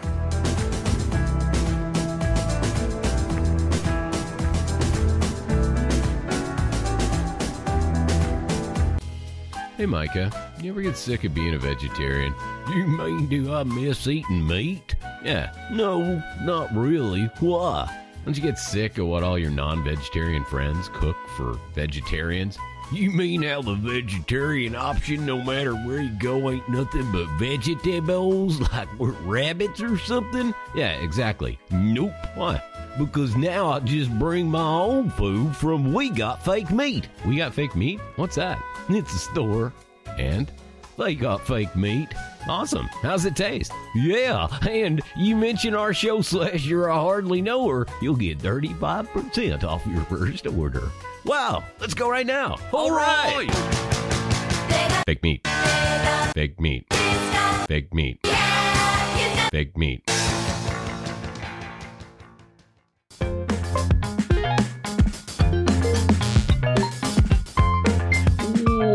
Welcome back to Slasher I Hardly Know Her. You're listening to Short Circuit, one of the only songs Micah has produced for the show whose name kind of makes sense. Right? Sounds like some robot short circuiting. It does. It does. Sounds like malfunctioning robots. See, I like that we don't like tie ourselves to like scary music. Mm-hmm. It doesn't have to be scary music because we do a horror movie podcast, right? We're Sure, just, we're just sure. hanging out and talking about horror movies we watch. So why the hell not just enjoy some dope tunes while we do it, right? I think these dope tunes should go away quickly because, as fun as malfunctioning robots are for five to ten seconds, after that, dear Mike- God, Mike hates this song more than anything. Uh, I like he- it for a few seconds and then I want it gone because Oh, it's just like beep boop bop, beep boop beep, and my ears are starting to go. Why? Fuck no! You're such an angry person, dude. I don't, I don't get it. You know, you don't like I'm- I'm Wallaby sound Wanker. you don't I'm a like your on the own spectrum. music. I mean, good lord, what up, baby? Okay, so Wow. back to this. Wow, wow. We're at the assault. We're at the assault on the house, right? And let me ask you, Micah, would you, in this situation, everything is the same Mhm. except, you know, you're Tom Hanks or Art. Yeah, you're Tom Hanks or Art. Those are the only people who go in. So, uh, would you do it? Would I go into my neighbor's house? Yeah, if When they left? everything that had happened just had happened. Oh, Yeah. sure. If my neighbor's missing and I find a femur uh, and I see his toupee in their house, I'm going in. Okay. In fact, I probably just would have done it right then. If I see the toupee, I'm just going to go ahead and knock out the neighbors, tie him up, and be like, where the fuck is he? Call the police. Let's get this thing fixed. Wow. If you were gonna call the police, you should probably just do that first and skip Could just do that. Why didn't and they just do up. that? Like in my world, we're not calling the cops, right? So it's either do I go in or do I not go in? Oh, yeah, we're going in. Okay. You and know. me, we're, we're getting the grease paint. We're Yeah. grabbing our gear and we're going in. Uh, you are the person when I wanted to break into a long abandoned amusement park uh, from my childhood. You Hell were the first person I called, and damn, those pictures are great. And that was a fun, fun experience. I That love was that. so cool because I mean, we both went there when we were kids when it Yep. was a, a functioning operational amusement park, and Yes. to see it as like a ghost park is weird, man. It was weird and all overgrown, and I don't know. That was crazy. I don't think it's there anymore at all. So I'm glad Yeah. we went when we did. Uh, but so of course, yeah, I'm going in this house with you. Yeah, hundred percent. Unfortunately, I I kind of feel like I want to be the Tom Hanks character, but I Mhm. think I'm probably Art. Your art, yeah. I think- I think thought, I I thought you were going to say that you you wanted to be uh, Mark Rumsfield, the veteran. I well, yeah, that'd be great. Uh, I like being like that'd be cool to be up on my roof. I like if I get to choose. That's who I want to be in the scenario. Up on the roof, don't even have to go in the house. Don't I'm going go in in. the house. I, I'm I'm dumb enough lookout. to be curious enough to go into so the I. house. I, you know, I told you the story. I am absolutely that dumb. I'm going to get Yeah. in this guy's garage and be like, I'm going to prove that someone lives here, uh, which is kind of a dumb thing when you really break it down. I'm going to prove Mm-hmm. Oh, somebody yeah. lives here because Yeah. it totally looks like they do. Uh, this is what my wife would w- refer to as white people stuff. yeah, yeah. Okay, yeah, okay. And I can hear your wife saying it too. Anything Um, really dumb, like you know, hang gliding, mountain climbing. She's like, yeah. I was like, oh, you should see the video of this guy hang gliding. She's like, is he white? I'm like, yes. Hey, Alex, is it too late to ask you what what, what else you're into besides the Burbs, Is it too late to ask? or is it too you? early? Can I ask you that? Because I'm curious about who you are and what you do besides watch the Burbs, and I want to know what what are you into. What are you into? Into, into. What are you into? What's all this screaming about? I love that. Okay. Uh, what else am I into? What have I been into lately? Uh, it doesn't, I won't say it directly relates to horror, but I will end up using this for horror. I have been like uh, reconditioning my camera gear. I shoot a lot of video and do a lot of editing, and so I'm upping my camera to a much better camera. And I was very disappointed to learn it was not coming in the mail today uh, like it was supposed to, or coming by Oh. FedEx. It's delayed, but that's okay. I'll get it. To what Monday. end? What are you up uh, uh, improving your gear for? Uh, I just want to be able to. There's some things I want to do with portability and things I want to do with like the power of Like the a portability itself. mushroom? Yes, Uh, yes, like a portability mushroom. Oh, that's portobello. I'm sorry. Go on. big mushrooms they give you on a plate when you order the vegetarian platter at a banquet dinner. Uh-huh. uh, Because nobody knows what vegetarians eat. They have to eat vegetation, right? If there's one have to eat coming, we've got to feed them vegetation. you do we have vegetables? Because we need vegetables. No, you can do. if you're if you're out things. there and you've got friends who are vegetarians and you're wondering what to feed them, it's all foods except for that animal. Right. So if you have chicken in your house and every other food, you can feed them all of the foods except for the chicken. it's I do understand it's a tough concept to understand. Uh, so anyway, I, I don't know why I got off on that rant. It doesn't matter. Uh, I am I'm like going down rabbit holes on camera gear. I'm really excited to get this camera. Uh, it shoots in all the formats I need. It has all the outputs I need for you know external screens and blah blah that would bore anyone who I talk to about it ever. So I just won't bore you with that. But uh, that's what I've been into, and I have been digging it. Why that relates to horror is because you know Mike and I will end up using this gear to shoot our shorts and you know do all kinds of crap, and so that's cool. This allows us to be able to do more crap because it's such a good camera. You know, I, I like shooting shorts with you, but I'd rather shoot you taking off your shorts. Oh, and I'd rather just shoot the shit about movies. But uh, Micah, what are you into? Uh, let's see. I have been watching stand up specials and listening to people doing stand up like old, new, like it's homework, man. Uh, just trying to figure out like tips, tricks, what works, what doesn't, why is something funny, you know, taking all the fun out of funny by just watching it religiously. So I've been watching like old HBO specials from the, the 90s when they used to have that half hour HBO special, uh, Yeah. all the way up to stuff that just came out, like uh, what's her name, Taylor Tomlinson's new special, Gary Gulman, um, and uh, who? Oh, Pete Davidson had a new special come out not too long ago. You love Gary Gulman? Yeah, I grew up on that guy.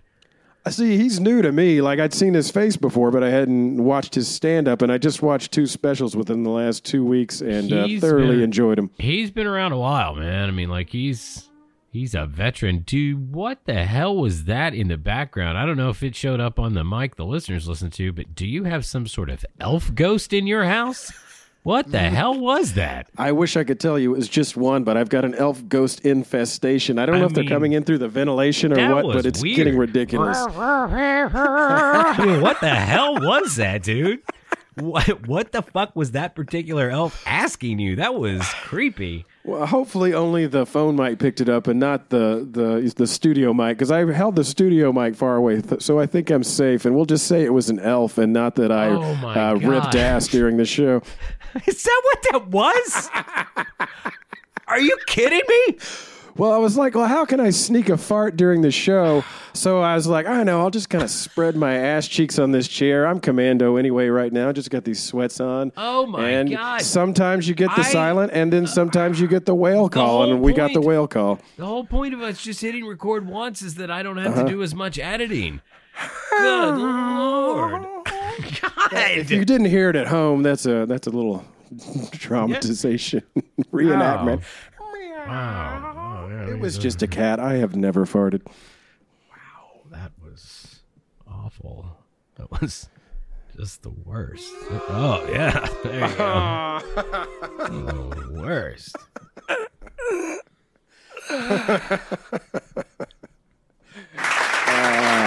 Oh, thank you, thank you, no, I thank think they're clapping for the death of the fart. Okay. Mm. Let's uh let's do whatever we got to do. I don't even know where we are. Did we just start this segment, or are we at the end of this segment? Uh, we're we're we're somewhere near the beginning of a segment, I think. I just thought it was silly to go. I mean, I don't want to get to the end of the Burbs because if you haven't seen it, because you're one of those younger folks that Mhm, listens to mhm, us and hasn't seen it, I want you to see how this movie ends. I want you to see the great, uh, Definitely. you know, just impromptu stuff that Tom Hanks does in the end, and So, is this a spoiler warning? Are we telling him that we're going to be talking about the ending I don't of know. the jump ship? I mean, sure we can, but I mean, like, what's the point? You know, I we either spoil it or we talk about the ending to a bunch of people who've seen the ending of this a lot. I Uh-huh. mean, like, I don't feel like people have watched The Burbs twice. Like, if you if you're Yeah. listening to this episode, I feel like you watched The Burbs, you know, 10, 15 times in your life. You know, I know I have. I've watched it over and over again. I used to so- watch it on that old VHS, and I'm watching it again right now. so that's fine. Spoiler alert: we're gonna tell you what happens. Uh, but yeah, they they go in and they think they found it. They think they have found. They try to dig in the backyard. They don't find any bodies, and and it's particularly hot.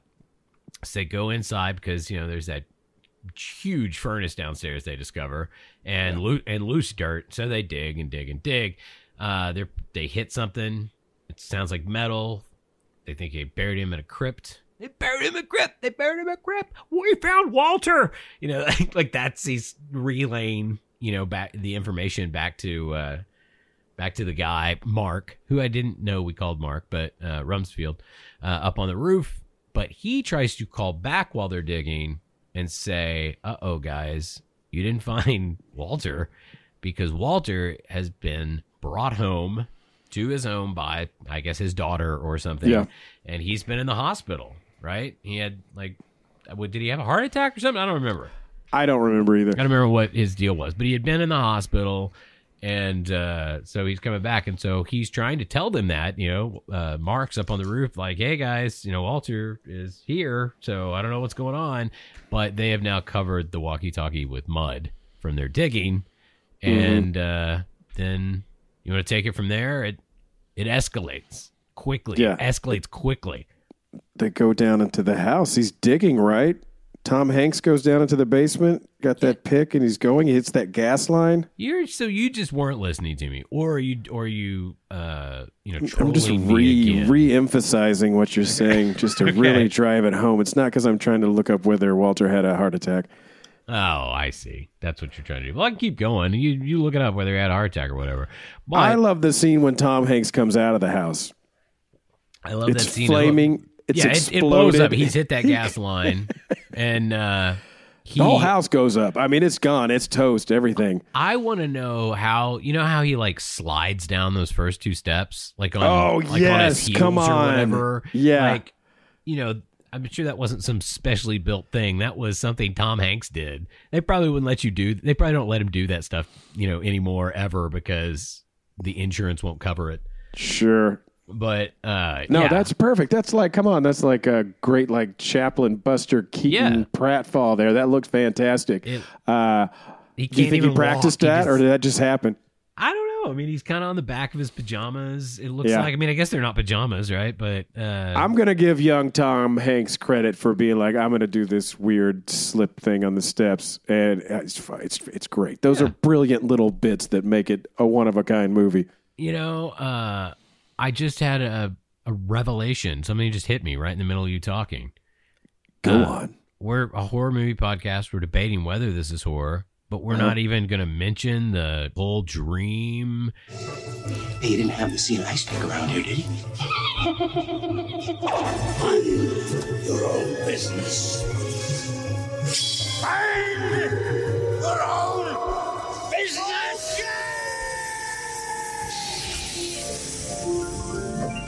It's a beautiful day in this neighborhood. It's a beautiful day for a neighbor. Would you be mine? He's, is he- he's he's being grilled on a giant grill, right? Yeah, and, everybody's he's gonna around Be sacrificed. They're gonna then the murder him. serial It's killer from the ritualistic ice cream- sacrifice. Yeah, the killer from the ice cream place comes, shows up at the sacrifice. Yes. So And it's- yeah, it's- I, how, what are we talking about? Yeah, it's horror.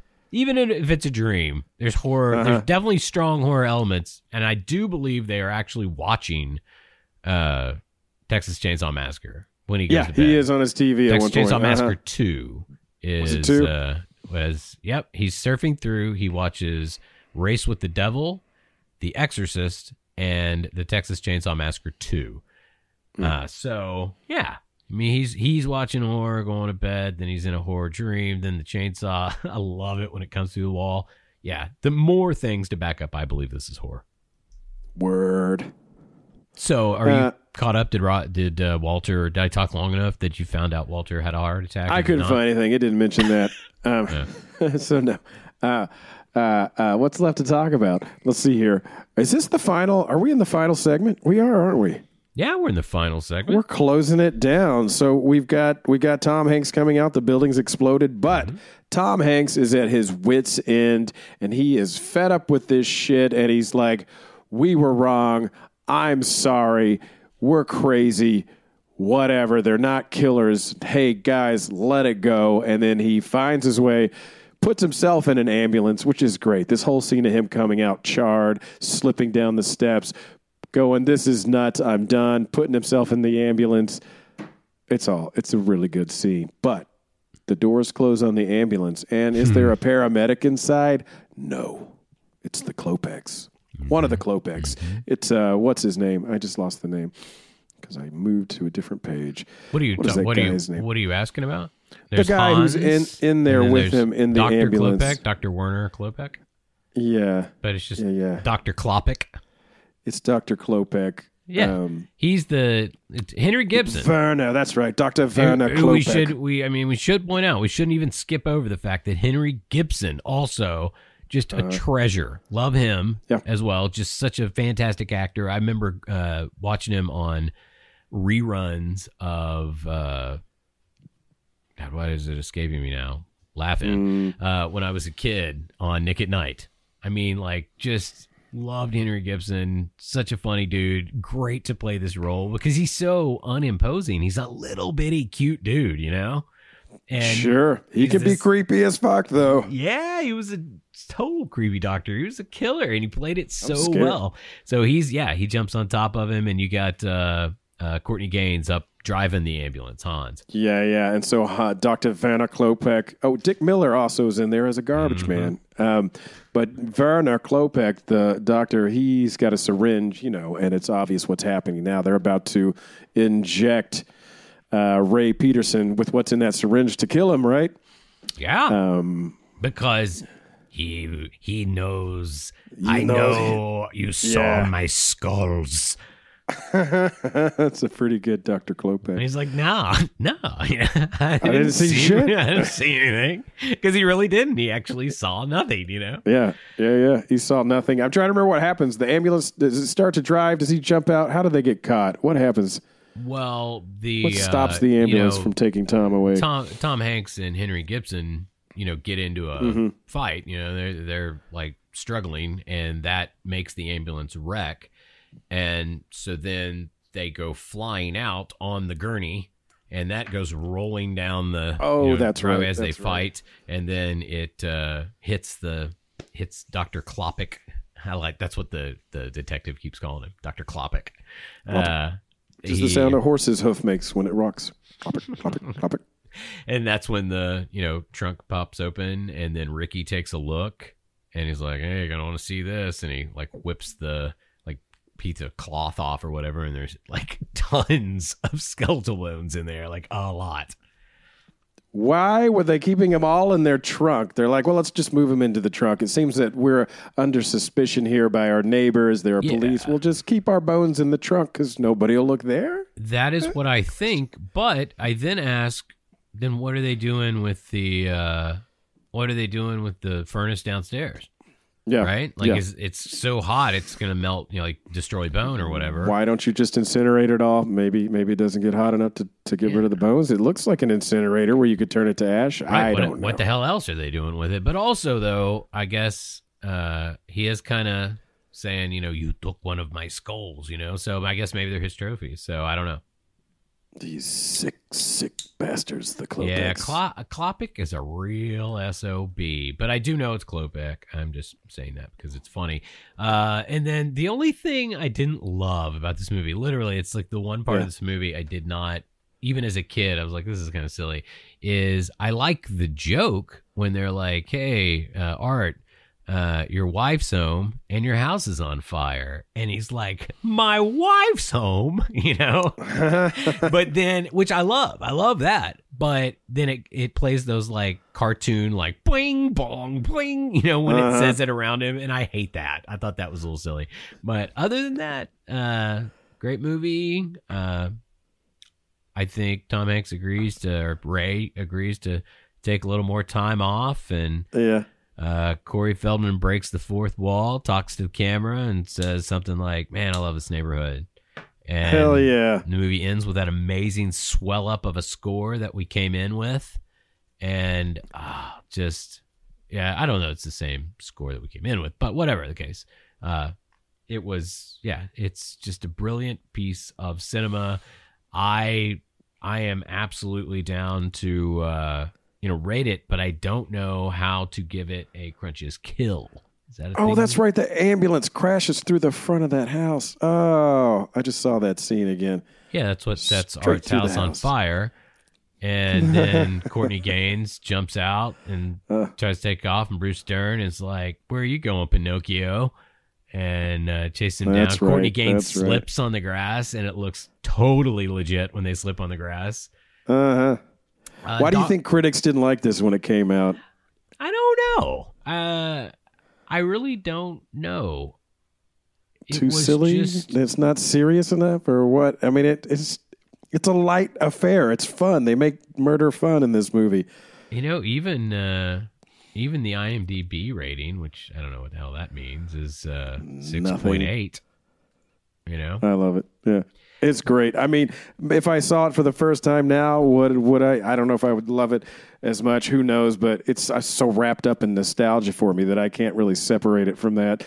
Uh, so all I know is I love this movie. it only has a fifty five percent on Rotten Tomatoes, Boo! I say. I say boo. forty five on Metacritic, and six point eight out of ten on Yeah. IMDb. I think that our listeners probably agree with us on this one.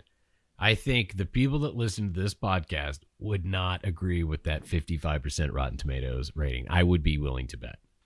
Yeah, yeah, yeah, yeah. Well, audience rating uh, summary. If you just give it a Goog on what regular people are saying on old Goog, it gets a four and a half out of five.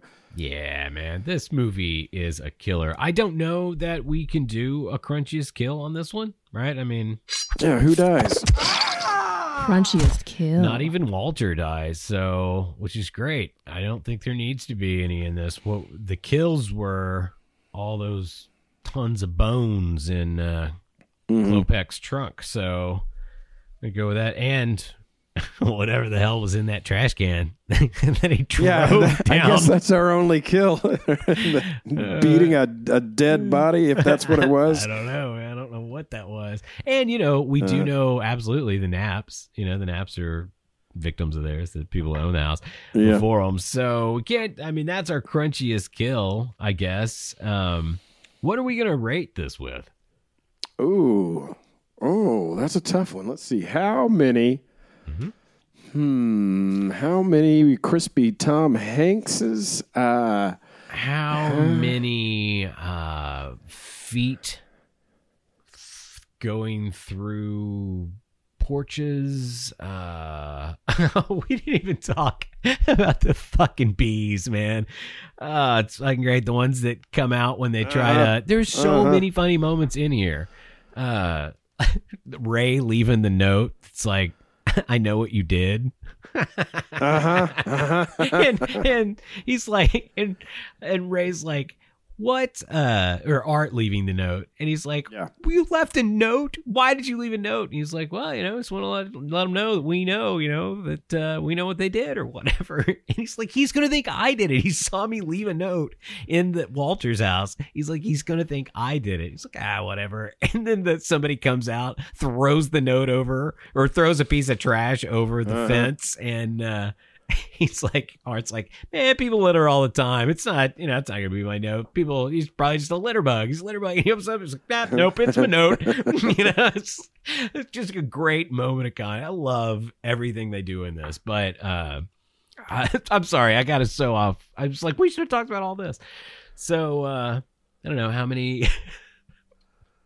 How many electrocuted arts? How many um, uh, dog turds? Walter's dog turds in uh, Rumsfield's lawn. Uh, Uh huh.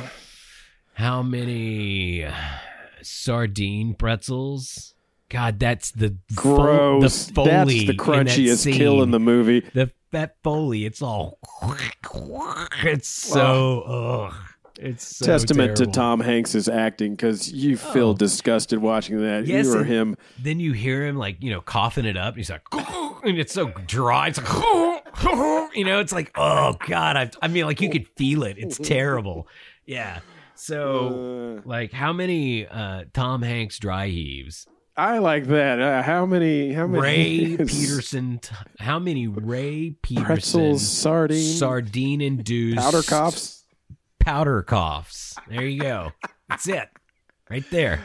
Oh, I'm never gonna remember How- that. No, I'm going to try it one more time. How many Ray Peterson sardine induced powder coughs? I got it, man. So, how many of those would you give? Uh. How? Oh God, how did you remember that? All right, how many Ray Peterson sardine pretzel induced powder coughs will I give 1989's The Burbs? Well, it's one of my favorite movies of all time, uh, so it's hard not to give it a 10 out of 10. I mean, there are movies I like better, so I'm going to drop it to a nine. So I'll give it a nine out of 10. Ray Peterson sardine pretzel induced powder coughs. You got it. Um, I completely disagree with your rationale that there are movies Uh-huh. you like better than this, and so therefore you have to drop it. Uh-huh. Uh, I believe this can easily be a 10 alongside other 10s. Uh, this I would give 10. Ray Peterson sardine pretzel induced powder coughs. Woo! Excellent. Excellent. Yeah. How, how did we remember that? I mean, us of all people, Oh, thank you. we were able to say the same you. phrase more than Oh, once. Thank you, guys. That's very sweet. Or at least Thank we you. think we did. We'll probably, you know, go back and editing and be like, oh, we blew it. Yeah, we blew it. Somebody will write us and be like, "Nah, you didn't even get it right once, guys." Um, okay, so we got some final girl to do, buddy. Let's do it. Let's do it. I All am right. ready to see who is making it through. Well, it's all come down to this, people. Uh, there are six dead bodies here Feruza, Ima, Ayava, Lady, Vicky, Lesbia, all dead, which means Jessica Stabbit, Vendavetti, you have made it to the final round of Final Girl. However, you guys have been on a team up to this point, but if you listen very closely, you might have heard the sound of me ripping the little slip of paper you guys are on apart, so you're no longer together. One of you will die, one of you will survive. I'm going to drop your names into the wheel of death. Close the hatch. Ka-ching. Just spin that wheel. Hurry, hurry, hurry, hurry. Uh, Alex, you do the final sound this time. is that the sound it made? it's just whining. Oh, help me, Alex. Hurry, hurry, help me, Alex. Okay, I like it. Okay. Who's out first? It is Jessica Stabbit. All right, Jessica. Outside the quick stop stood two strange men, one short and fat, the other tall and thin. As you were walking by, the tall one said, Want to get high? You said, What do you take me for? Some kind of hoochie? His cryptic reply, only two words Snoochie Boochie. You survived. Oh, go back and watch Clerks, kids. All right, up next it is Vendetta Vetti. Let's find out what happens. Outside the Circle K, it was a stormy day. A phone booth appeared, and the man inside did say, Step inside, take a ride, to the future we'll go. You rushed to your scooter while telling him no. Later you died when the world did end. You should have known better. Rufus was a friend. You are dead. You have died. Wow. When Rufus shows up in his phone booth, you gotta help out because the world's fate is at stake. Yeah, I mean, like you're. It's it's not just selfless. It's Mhm. actually what you you should do. It's the right thing to do. All right, that means Jessica Stabbit, you are our final girl. Congratulations. Your fight is almost over. Here's what you got to do you ran the gauntlet, you survived. But jump onto Instagram, send us a direct message. Don't comment it because you know if, if these other players haven't heard the show yet, we don't want them to know who who lived and who died. Uh, so direct messages say, "Hey guys, I listened to the show and I am the final girl." Yes, you are, Jessica Stabbit. Congratulations, and to the rest of you, thank you so much for playing. Please come back and play again. As you know, we love repeat offenders, so that goes for you too, Jessica Stabbit. All right, Alex, we've done it. What's left? Well, I it's I would like to thank our listeners for dealing with our hectic schedules, but if there's one thing you ha- you can say about you and I is that we do keep making episodes. It's not like we're like way off or anything. It's just Sure. we want to do it every 2 weeks. We try to, but you know, sometimes life happens, but we never ever just don't come back and do it. We haven't ever we haven't still haven't taken a break for like almost a year. Can you believe that? Yeah, dude. We've been at the show since August of 21, right? Uh, I think we, I don't know, 20 or 21. 21 sounds right. Pretty right. sure it was August of 21 and 21 it's sounds right. 2024. Have we been doing this show three years in August? I believe so. And we've only taken one summer off. Yeah. Wow. And that was a short break. We only took a, a little bit of time. Yeah, we just took a couple months off and did a convention. Uh, anyway, so thank you guys for listening. Thank you for continuing to come back and dealing with all of our blah blah blah. And thanks for letting us watch the Burbs. It was a nice uh, nice change for us. You know, I watch sure. a lot of horror for the show. I watch a lot of horror for just you know myself, and you know, a good excuse to watch the Burbs. Hell yeah, I'll take that for sure. No question. I do love that movie. Oh, I had to know. It says our first episode was uh, July 26, 2021. So long ago. We're about to have a three year anniversary, dude. We got to start thinking about how we're going to celebrate. We should probably do another horror con. Yeah, let's do that. We should. I was looking up. Uh, I was looking up some of those coming up and uh, trying to work it into my busy travel schedule. Oh, here goes Bruce Dern. He's gonna. He's about to go through the uh, the porch here in the scene that I'm watching. Uh, popped up on popped up on IMDb and boom, both feet. plate plate goes down. Uh, I want to try that. I want to practice doing that, but I'm like, no, Micah, you're gonna you're gonna turn your ankle, you're gonna hurt yourself, and Uh, then you're gonna have it. regrets. And don't do it because then maybe you might be in the hospital and it'd be too difficult to record our show because all the beeps in the background. And I, I love doing this show with you. I love you, brother. I just uh, couldn't. There's leaves all over the brownies.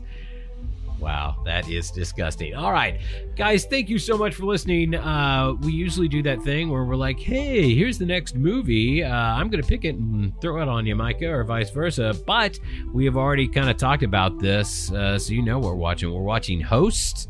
It is a cool, cool episode. Oh yeah, if you haven't seen that one, go watch. It's scary as. Okay, so it's not there are there's more than one movie called Host or The Host. This one is just Host. It came out 2020 during the pandemic. So if you haven't seen it yet, go see it.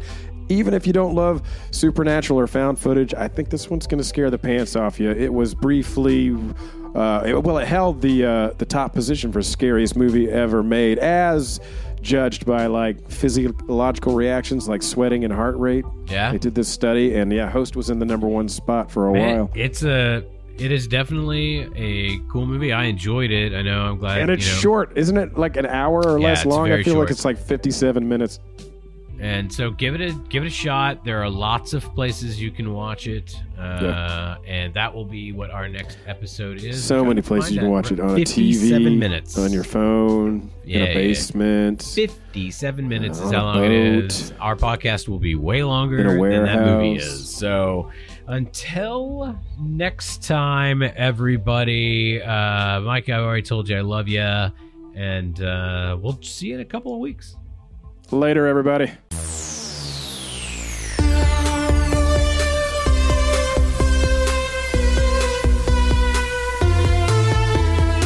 Do you want to start the next segment? Go for it, baby. You want me to start it? I can start it whenever you like, man. Let me get my, my levels here. Oh, yeah, I like that. I feel like that beat's about to drop. Uh, uh. Oh, are you moving? Uh, that's hot. Who made this? Damn right I'm moving. What is this? What you call this? This is Nautilus by Micah Slasher. Hey, it's Nautilus. It's a real banger.